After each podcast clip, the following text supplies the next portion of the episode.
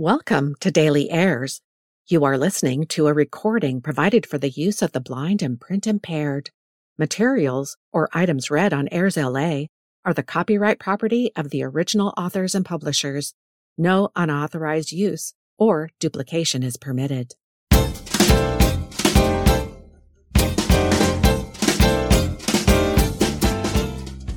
There's something new on Airs LA every day. I'm your host, Annette Rowe, and every Monday I review varying events that happen during this week in history. Brought to you from A&E Networks, the History Channel, and History.com. June 19.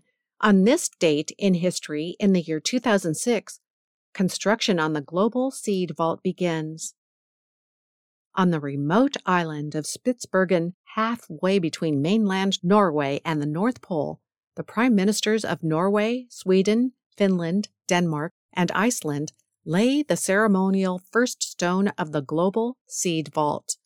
The vault, which now has the capacity to hold 2.25 billion seeds, is intended to provide insurance against both incremental and catastrophic loss of crop diversity. Managed jointly by the Global Crop Diversity Trust, the Crop Trust, the Nordic Genetic Resource Center, Nordgen, and the Norwegian government, the seed vault grew out of several different efforts to preserve specimens of the world's plants. Its location, deep within a high mountain on an island covered by permafrost, is ideal for cold storage and will protect the seeds even in the event of a major rise in sea levels. The enormous vault, where seeds can be stored in such a way that they remain viable for decades or even centuries, opened in 2008. According to the Crop Trust, the seed vault is meant to preserve crop diversity and contribute to the global struggle to end hunger, as rising temperatures and other aspects of climate change threaten the Earth's plants. There is risk of not only losing species, but also becoming overly reliant on those that remain, making humanity more vulnerable and increasing food insecurity. Scientists also strive to create newer, more resilient varieties of crops that already exist, and the seed bank functions as a reserve from which they can draw for experimental purposes. July 20. On this date in space history in the year 1969, Buzz Aldrin took Holy Communion on the moon. When Apollo 11's Eagle lunar module landed on the moon on July 20, 1969, astronauts Neil Armstrong and Buzz Aldrin had to wait before venturing outside. Their mission ordered them to take a pause before the big event. So Aldrin used some of the time doing something unexpected something no man had ever attempted before. Alone and overwhelmed by anticipation, he took part in the first Christian sacrament ever performed on the moon, a rite of Christian communion. June 21. On this date in history, in the year 1965, Mr. Tambourine Man is released and the folk rock revolution is on. The Byrds' debut album, Mr. Tambourine Man, marked the beginning of the folk rock revolution. In just a few months, the Byrds had become a household name with a number one single and a smash hit album that married the ringing guitars and backbeat of the British invasion with the harmonies and lyrical depth of folk to create an entirely new sound. Perhaps someone else could have listened to the bright guitar lines of the Beatles' Ticket to Ride and to Bob Dylan's original Mr. Tambourine Man and had the idea of somehow combining the two, but neither of those recordings existed when the Byrds' Roger McGuinn devised his group's new sound. Newly signed to Columbia Records, the Byrds had access to an early demo version of Mr. Tambourine Man even before their label mate, Bob Dylan, had had a chance to record it for his own upcoming album. On January 20, 1965, they entered the studio to record what would become the title track of their debut album and, incidentally, the only Bob Dylan song ever to reach number one on the U.S. pop charts. Aiming consciously for a vocal style in between Dylan's and Lennon's, McGuinn sang lead, with Gene Clark and David Crosby providing the complex harmony that would, along with McGuinn's jangly electric 12 string Rickenbacker guitar, form the basis of the Byrds' trademark sound. That sound, which would influence countless groups from Big Star to the Bangles in decades to come, had an immediate and profound impact on the Byrds' contemporaries and even on the artists who inspired it in the first place. Wow, man, you can't even dance to that, was Bob Dylan's reaction to hearing what the Byrds had done with Mr. Tambourine Man. Just days before the hugely influential album of the same name was released to the public on June 21, 1965, Dylan himself would be in a New York recording studio with an electric guitar in his hands, putting the finishing touches on like a rolling stone and setting the stage for his controversial Dylan Goes Electric performance at the Newport Folk Festival just one month later. June 22. On this date in history, in the year 2001, blockbuster hit movie The Fast and the Furious is released. The Fast and the Furious, a crime drama based in the underground world of street racing in Southern California, debuts in theaters across the United States. In the film, directed by Rob Cohen, Paul Walker starred as Brian O'Connor, an undercover cop who infiltrates the illegal late night racing scene in Los Angeles to catch a gang suspected of hijacking big rig trucks to get the parts to outfit their souped up cars. As the movie opens, O'Connor is practicing his high speed driving in order to blend in with his targets.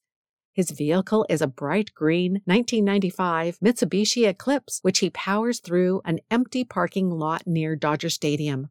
Later on, O'Connor loses the title to the Mitsubishi to Dominic Toretto, Vin Diesel, the leader of the gang of suspected thieves after a street race. Toretto, the reigning king of the streets, dominates the competition in his powerful fire engine red 1993 Mazda RX 7 twin turbo.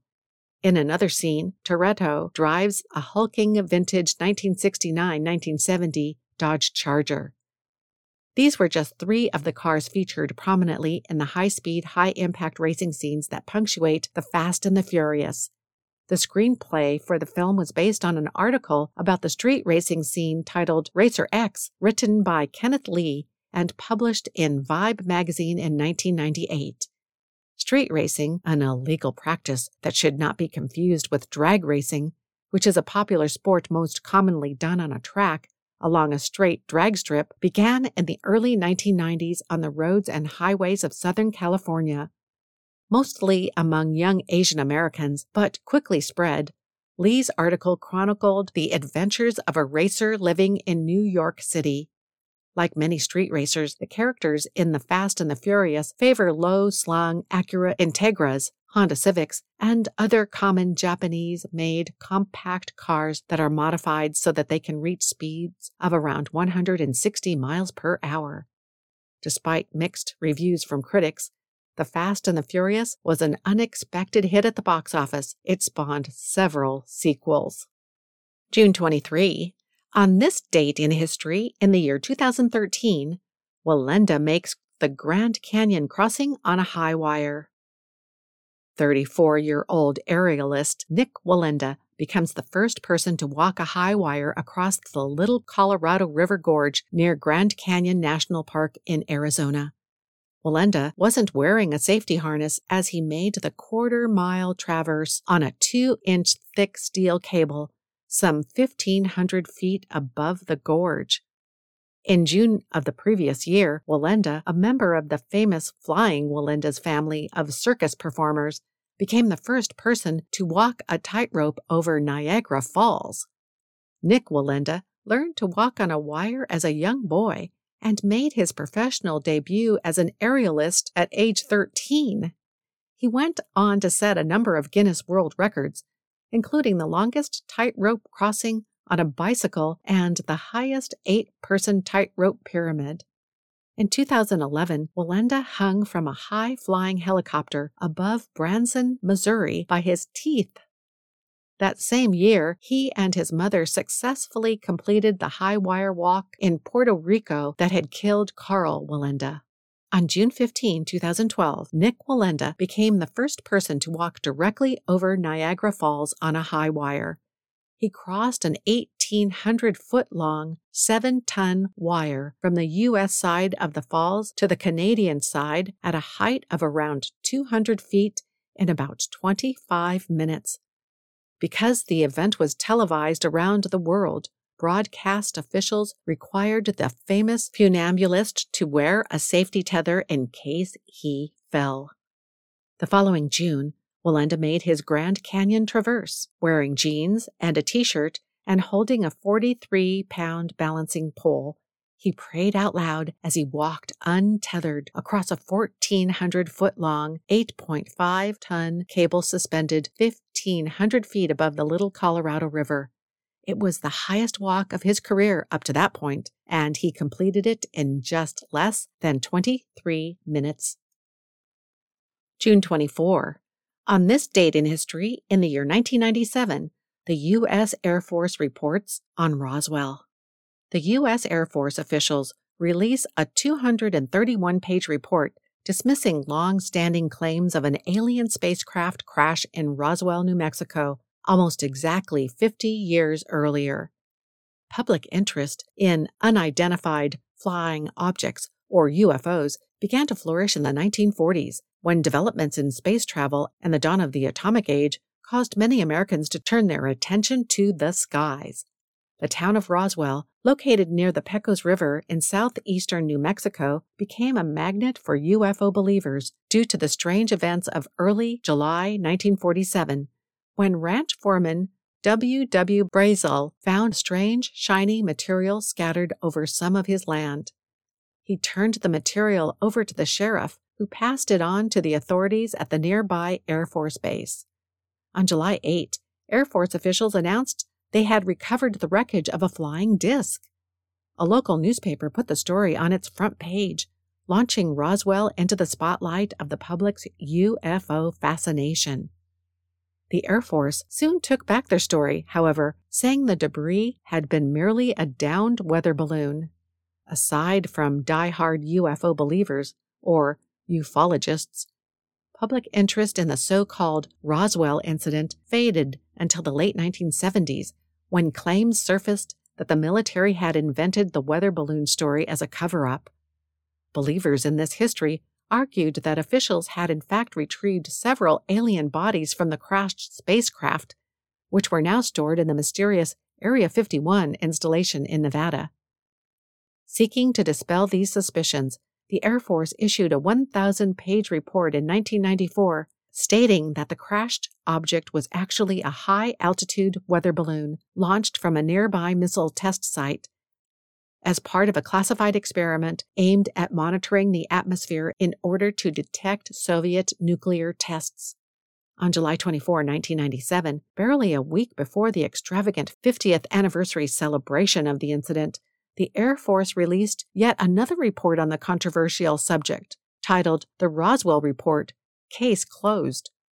The document stated definitively that there was no Pentagon evidence that any kind of life form was found in the Roswell area in connection with the reported UFO sightings and that the bodies recovered were not aliens but dummies used in parachute tests conducted in the region. Any hopes that this would be put to an end to the cover up debate were in vain, as furious ufologists rushed to point out the report's inconsistencies. With conspiracy theories still alive and well on the internet, Roswell continues to thrive as a tourist destination for UFO enthusiasts far and wide hosting the annual UFO Encounter Festival each July and welcoming visitors year round to its International UFO Museum and Research Center.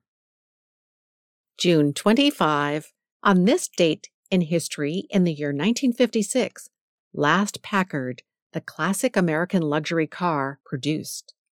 The Last Packard, the classic American luxury car with the famously enigmatic slogan, Ask the Man Who Owns One rolls off the production line at Packard's plant in Detroit, Michigan on June 25, 1956. Mechanical engineer James Ward Packard and his brother William Dowd Packard built their first automobile, a buggy type vehicle with a single cylinder engine, in Warren, Ohio in 1899. The Packard Motor Car Company earned fame early on for a four cylinder aluminum speedster called the Grey Wolf, released in 1904. It became one of the first American racing cars to be available for sale to the general public. With the 1916 release of the Twin Six, with its revolutionary V12 engine, Packard established itself as the country's leading luxury car manufacturer. World War I saw Packard convert to war production earlier than most companies, and the Twin Six was adapted into the Liberty aircraft engine, by far the most important single output of America's wartime industry. Packards had large, square bodies that suggested an elegant solidity, and the company was renowned for its hand finished attention to detail. In the 1930s, however, the superior resources of General Motors and the success of its V16 engine pushed Cadillac past Packard as the premier luxury car in America. Packard diversified by producing a smaller, more affordable model, the 120, which increased the company's sales. The coming of World War II halted consumer car production in the United States. In the post war years, Packard struggled as Cadillac maintained a firm hold on the luxury car market, and the media saddled the lumbering Packard with names like bathtub or pregnant elephant. With sales dwindling by the 1950s, Packard emerged with a much larger Studebaker Corporation in the hope of cutting its production costs. The new Packard Studebaker became the fourth largest manufacturer of cars in the nation. Studebaker was struggling as well, however, and eventually dropped all of its own big cars as well as the Packard. In 1956, Packard Studebaker's then president James Nance made the decision to suspend Packard's manufacturing operations in Detroit. Though the company would continue to manufacture cars in South Bend, Indiana until 1958, the final model, produced on June 25, 1956, is considered the last true Packard. And that wraps up our This Week in History podcast for June 19 through June 25. If you'd like to learn more about Airs LA, including streaming audio podcasts and more, we invite you to connect or follow us on LinkedIn, Twitter, Instagram, and Facebook social media platforms. This podcast is for the sole use of our blind and print impaired audience. Any unauthorized use is prohibited. I'm Annette Rowe, and I'll return next week to bring you more events that happen during next week in history. Until then, thanks for listening.